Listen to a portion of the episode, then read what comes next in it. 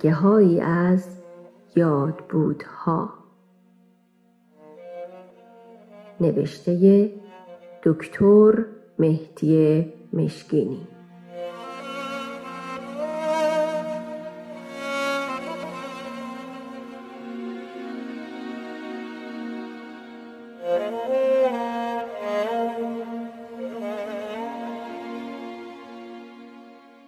بخش پنجم.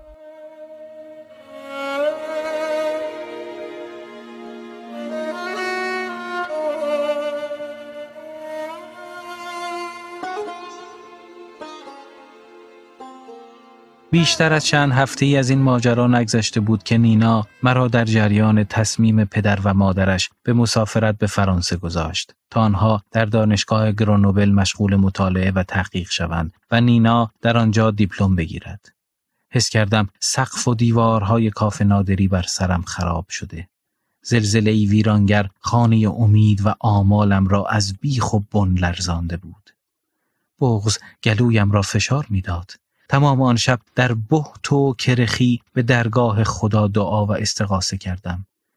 یاد سالها پیش افتادم که جفت توقی کبوترم یک روز پرید و دور خانه چند دور زد و بعد رفت و هرگز برنگشت. دلشوره این که نینا هم برود و مرا مثل توقی برای همیشه تنها بگذارد بیخوابم کرده بود. در یک خلع محض و ناامیدی که او هم برای همیشه برود باز به شعر پناه بردم و تجربه تنهای توقی را پس از ترک جفتش نه بلکه آشفت حالی خود را با تصور روزی که نینا رفته و مرا تنها گذاشته در پریشانی آن شب اینطور قلم زدم. توقی اینطور مکن خیر نگاه چشم تو مانده به راه. چه امید عبسی جفت تو پر زد و رفت. لحظه خیره تو را کرد نگاه ناگهان پر زد و رفت. همه شاهد بودند همه دیدند به چشم نوک تو با نوک او. بارها گفت که همراه همیم تا دم مرگ هواخواه همیم. ولی آن عهد شکن پر زد و رفت. عهد او عهد نبود هوسی بود و گذشت. او رها کرد تو را این ستم پیش چه ها کرد تو را این ستم از چه روا کرد؟ تو را. مانده تنها تو و کوهی اندوه همه اندیشت این که چرا ترکم گفت که چرا پر زد و رفت. توی از گرمی مهر مانده تنها تو و یک لانه سرد نه چراغی بزن از سوسویی نه دگر قوقو. به من اینطور مکن خیر نگاه چشم تو مانده به راه چه امید عبسی مکن این قصه دراز آن سفر کرده نمیگردد باز. روزها و شبهای بعد دوره نوسان بین نومیدی و لاعلاجی از یک سو و امید به ترغیب و تشویق نینا به ماندن گذشت. و بالاخره یک روز که رفتن آنها را مسلم دیدم در آن حالت نامتعادل روانی و تلاطم روحی از نینا تقاضای ماندن و زندگی مشترک کردم. نینا مثل همیشه آرام و مهربان نگاهم می کرد و پس از سکوتی سنگین فصل دیگری از فلسفه کتاب زندگی جوانش را در گوشهای ناشنوایم خواند. بالاترین نوع عشق از دید من عشق به آزادیه. حذف آزادی فردی و اجتماعی توهین به شعن والای انسانه. پرنده رو در قفس کردن بیحرمتی به شکوه پروازه. آفرینش هنر اصیل و خلاقیت بنیادی در محیط خفقان و سانسور نمی‌تونه شکوفا بشه. در محیطی که آزادی بیان، آزادی اندیشه، آزادی قلم، آزادی نوشتار و چاپ و نشر نیست. هنر و ادبیات فرمایشی میشه. خریداری و تجاری میشه و هنر به ابتزال می‌کشه. بی هنری بهتر از خلق هنر فرمایشیه. شناخت عمیق لزوم با آزادی نه تنها در عرصه هنر بلکه در همه فعالیت های دیگه زندگی از تعلیم و تربیت و نقد قوانین قرون وسطایی سنتی و مذهبی گرفته تا روابط روزمره افراد خانواده و ارگانهای اداری و غیره تنها زامن یک جامعه پیشرو و سالمه. احترام به آزادی فردی و اجتماعی در عمل نه در حرف و شعار تنها وسیله رهایی از این بنبست بیفرهنگیه. این سیستمی که تحمل شعری رو در یک روزنامه دیواری دانش آموزی در دبیرستان نداره و منو از حق انسانی تحصیل و نویسندگی و خلاقیت محروم می‌کنه. چه انتخابی جز فرار موقتی برامون گذاشته؟ چنان نماند و چنین نیز هم نخواهد ماند. بمون فعالیت می‌کنیم مبارزه می‌کنیم. نرو منو تنها نزار چه راه دیگه ای برای فکر راحت و خلاقیت و ادامه تحصیل برامونده؟ حالا که شرایط خانوادگیم اجازه میده که دست جمعی به خارج بریم چطور بمونم و خونه نشین بشم؟ اونجا دیپلم می‌گیرم و توفیق اجباریه که زبون فرانسه رو در سطح دانشگاهی یاد بگیرم. نمایشنامه های راسین، مولیر، کورنی و نوشته های والتر مونتسکیو و امیل زولا و آناتول فرانس و اشعار لافونتن و هوگو رو راحت به زبون اصلی بخونم. کلاس هنرپیشگی و کارگردانی و نمایشنامه نویسی و فیلمبرداری و رقص برم و با دانش بیشتر و بینش روشنتر برگردم. این مدت بعد از تعلیقم هر وقت زنگ در و یا تلفن به صدا در میاد میلرزم که به احتمالی معمورین اطلاعاتن. لعنت به این ترس. گرچه غریزه طبیعیه. تو همه درسا رو در دوره کودکستان و دبستان در ژاندارک به زبان فرانسه خوندی و همونطور که اون روز بابا بزرگت گفت فرانسه رو با لحجه پاریسی صحبت می‌کنی. برای زبان نیست که می‌خوای بری. در همین باطلاق من و تو می‌تونیم یک زوج خوشبخت باشیم و در عین حال در خدمت جامعه. مزرعی در دهی. سبزی و تخم مرغ تازه سرخیزی به صدای خروس کار در هوای آزاد شیر ماس پنیر خانگی همه اینها و بیشتر به عهده من و سوادآموزی و تعلیم و هنر و تربیت تئاتر محلی با تو. یه کودک دبستانی تهرانی هم فارسی رو مثل بلبل می‌تونه حرف بزنه و حتی خوب بخونه ولی می‌تونه درک درستی از اشعار حافظ و نوشته های هدایت داشته باشه؟ گفتم گفتم می‌خوام در سطحی بشم که از نمایشنامه گرفته تا فلسفه و شعر و علوم اجتماعی و غیره رو در حد اگر نه یه استاد ادبیات فرانسه لاقل یه دانشجوی سوربن بخونم وقتی کلاس سوم ابتدایی بودم همراه گروهی از دانش آموزان ژاندارک و راهبه ها برای دو ماه به فرانسه رفتیم و از پاریس و لیون و چند شهر دیگه دیدن کردیم. ولی حالا با دیدی دیگه و با هدف تحصیل خودسازی میرم. فکر می‌کنم ما اگه بخوایم سواد آموزی کنیم باید اول خود سواد آموخته و فرهیخته شویم. اگه برای آزادی همگانی و بنیادین جامعه می‌خوایم تلاش کنیم باید به مرحله از بلوغ برسیم که اول خود را از همه پیشداوری ها و تعصبات مذهبی و ملیگرایی و قوم و قبیلهی متعصبانه و خراف پرستی و حس مالکیت بر دیگران کاملا آزاد کنیم. من حس می کنم در اول راهم و احتیاج به مطالعه بیشتر، اندیشه عمیقتر و تجربه زیادتر دارم. چرا به ژاندارک برای ادامه و گرفتن دیپلم بر نمیگردی؟ اصلا چی شد بعد از هفت کلاس اونجا رو ترک و به دبیرستان انوشیروان رفتی؟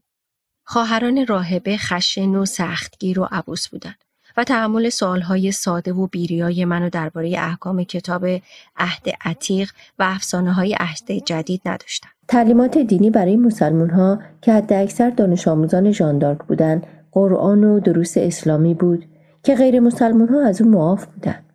من اجازه داشتم به هر کدوم از دو کلاس درس مذهبی که می‌خوام برم. نصفی از سال رو به کلاس های درس یکی و نصفی دیگر رو به اون یکی می‌رفتم.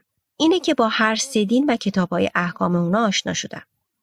برای اولین بار وقتی بعضی از بچه های مسلمان یه بار دانش آموز زرتشتی رو که یکی از بهترین دوستان من بود گبر رو نجس خوندن به فکر ترک ژاندارک و راهبه های اونق فرانسویش افتادم. و از مامان و بابا خواستم به انوشیروان منتقلم کنن. در این حال اقرار می‌کنم جمعا خاطرات خیلی شیرینی از اون هفت سال ژاندارک دارم. در اونجا بود که برای اولین بار در نمایشنامه هایی که با حضور پدر مادرها اجرا می‌شد بازی می‌کردم. در درس آواز و گروه کر دانش آموزان شرکت داشتم و سرودهای ایران را از بر کرده بودم. گرچه دوستان خوبم رو ترک می کردم و از دیدن فیلم های فرانسوی و ساندویچ های بوفه و کلاس های آواز و خیاطی و آشپزی ژاندارک محروم شدم پشیمون نیستم. باز خوشحالم که در انوشیروان درهای دنیای تازه‌ای به رویم باز شد. همچنان که ادامه تحصیل در فرانسه دروازه های دنیای دیگه و تجربه جدید رو به رویم باز خواهد کرد. به هر حال بعد از این وقفه انتقال دوبارم به سیستم ژاندارک عملی نیست.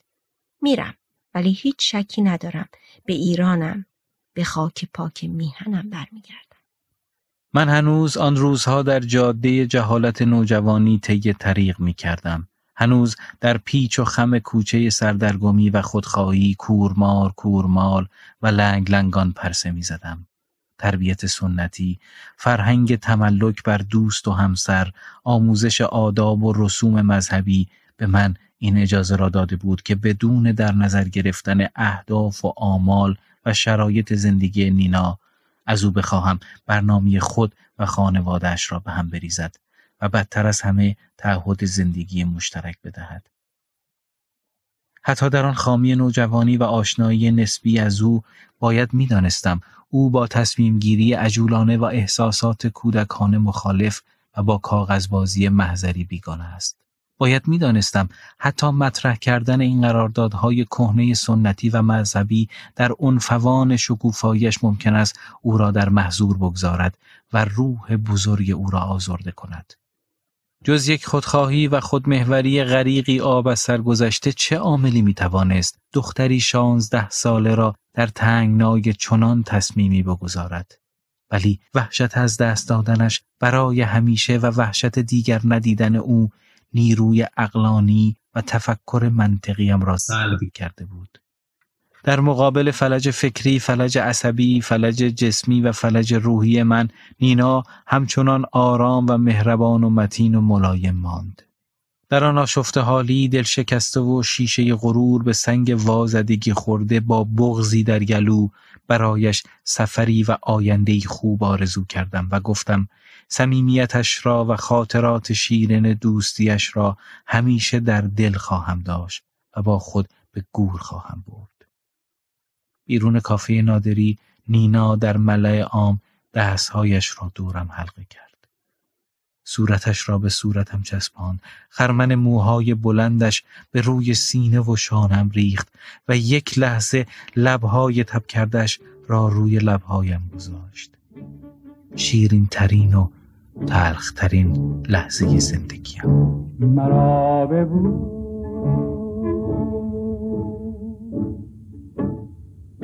مرا ببود برای آخرین بار. تو را خدا نگه که می روم به سوی سرنوشت. بهار ما گذشته گذشته ها گذشته برم به جست جوی بعد از آن نمی‌خواستم و نمی‌توانستم قبل از سفرشان نینا را ببینم. شاید میترسیدم باز با دیدنش به عبس لا بکنم تا بماند. شاید زخم وازدگی و جرح غرورم مانع می‌شد. ولی بدون شک عامل اصلی شکوه و جلال آن لحظه فراموش نشدنی بود که می ترسیدم تکرار نشود. می‌خواستم نقشش در دلم و رویایش در خاطرم و مزش زیر زبانم و خرمن موهای پریشانش بر سینم و داغ بوسش بر لبانم از آخرین دیدار تازه و دست نخورده بماند. روز بعد از پرواز پیش موسیو رفتم تا آسود خاطر شوم سلامت رسیده اند. خبر نداشت. ولی بسته ای از نینا را به دستم داد. بسته را باز کردم. دو کتاب بود. یکی پوراندخت پورداوود چاپ هندوستان شامل اشعار پورداوود و دومی کتاب تولدی دیگر فروغ بود. داخل کتاب نامی کوتاه خداحافظی و در پایان نوشته بود این تکه های شعر فتح باغ فروغ زبان حال منه. همه می‌دانند همه می‌دانند که من و تو از آن روزنه سرد عبوس باغ را دیدی و از آن شاخه بازیگر دوردست سیب را چیدی همه میترسند همه میترسند اما من و تو به چراغ و آب و آینه پیوستیم و نترسیدیم. سخن از پیوند سست دونا و هماغوشی در اوراق کهنه یک دفتر نیست. سخن از گیسوی خوشبخت من است. با های سوخته بوسه تو. ما حقیقت را در باغچه پیدا کردیم. در نگاه شرم آگین گلی گمنام. و بقا را در یک لحظه نامحدود که دو خورشید به هم خیره شدند. سخن از پچپچ ترسانی در ظلمت نیست. سخن از روز است و پنجره های باز و هوای تازه. به چمنزار بیا. به چمنزار بزرگ. و صدایم کن از پشت نفس های گل ابریشم. همچنان آهو که جفتش را مهر نینا مادر در پوستش نمی گنجید در یوسف آباد کم جمعیت آن روزها اخبار جامعه کوچکش به سرعت پخش می شد. خطر رفت شده بود. عامل کفر به سرزمین کفار کوچ کرده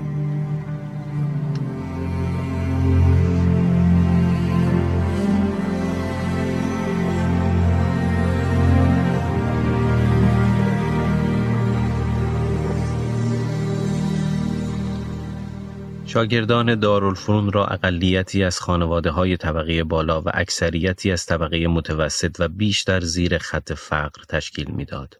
تعدادی از ما اغلب ظهرها در دبیرستان میماندیم و با تکه نان بربری بیات و پنیر یا حلوا شکری از فروشنده های خیابانی ناصر خسرو خود را نیمه سیر می کردیم.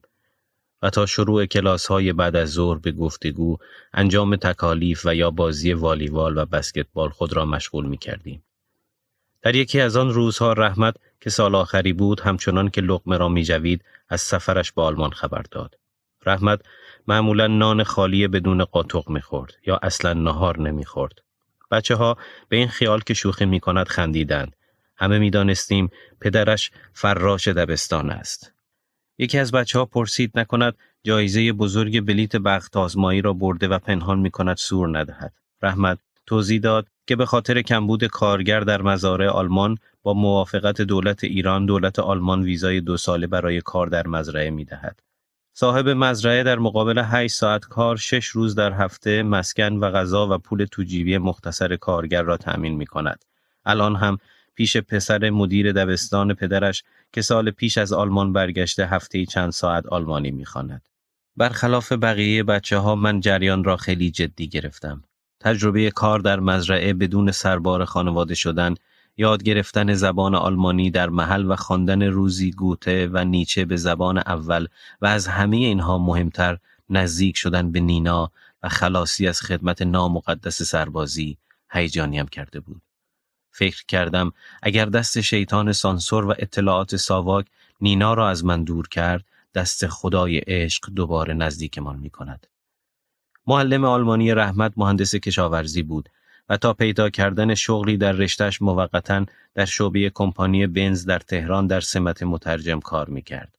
وقتی رحمت مرا معرفی کرد با خوشرویی تحویلم گرفت و حاضر شد کمک کند فرمها را پر کنم و همراه رحمت سر درس آلمانیش بروم.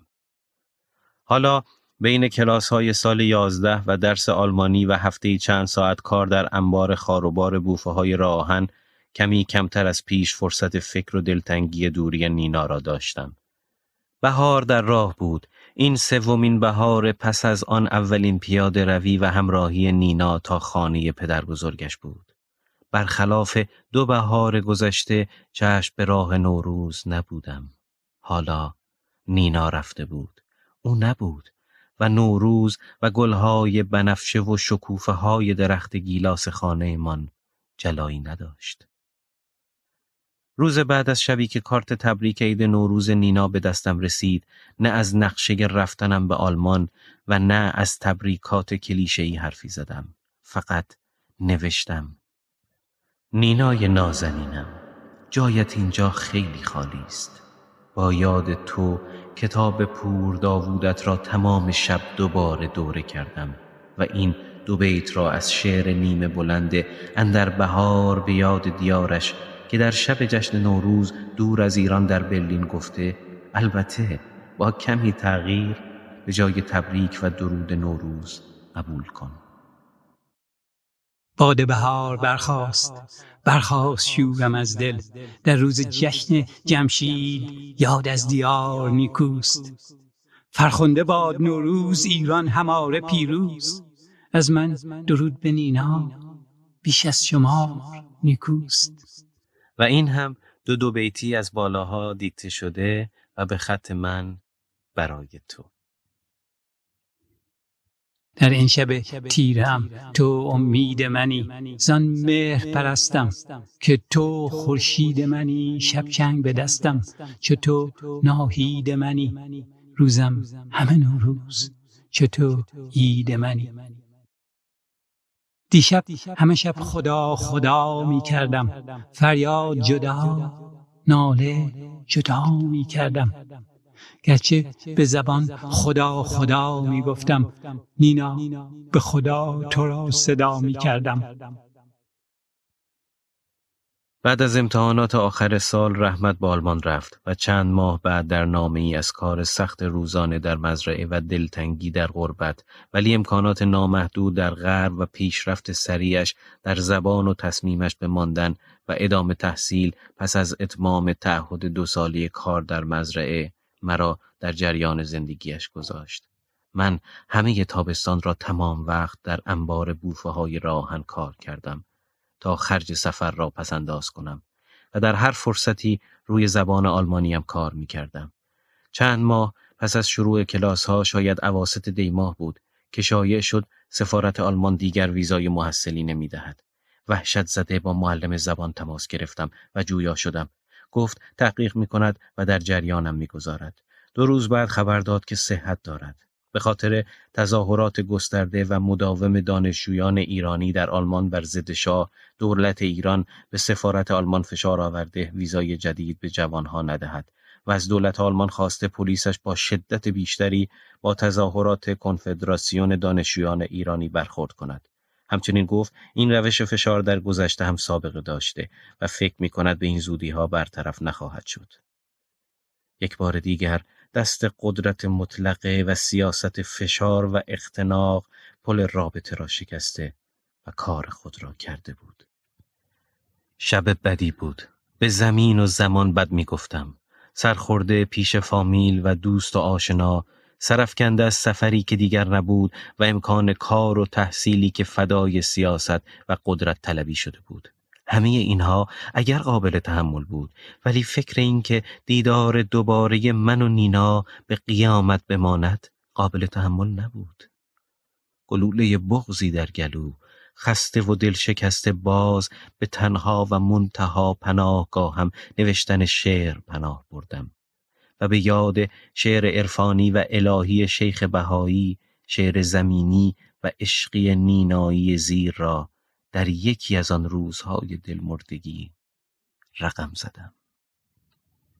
برای عزیز سفر کردم ای داغ لبت بر لب تبدار نشانه رفتی زبرم از بی هیچ بهانه. رسوایی من گشت در این شهر فسانه.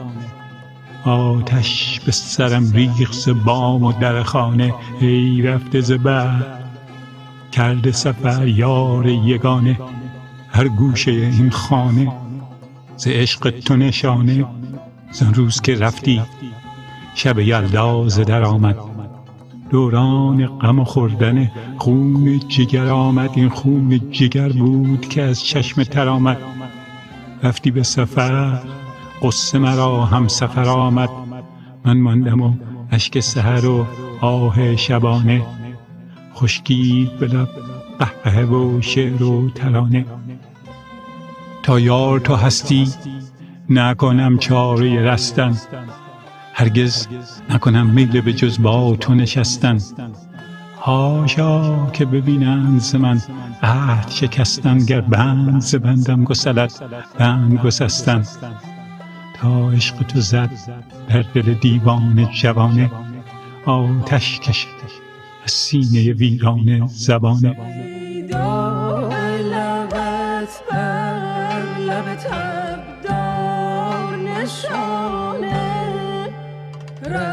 من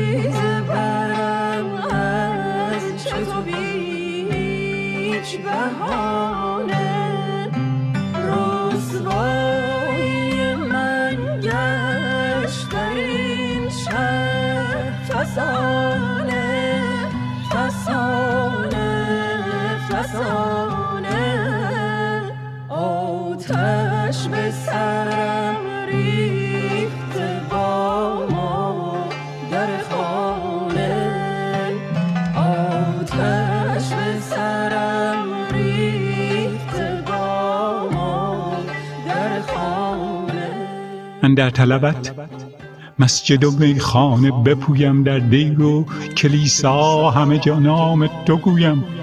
در سومه و میکد تصویر تو جویم. در گلشن گلزار گل روی تو بویم دنبال تو گردم همه جا خانه به خانه. فریاد ز دست تو و از دست زمانه.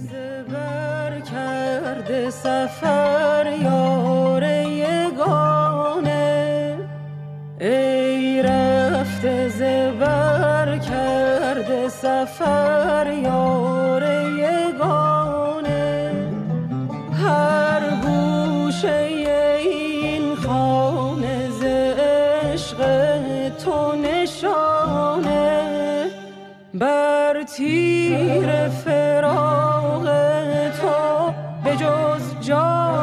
سپرم نیست.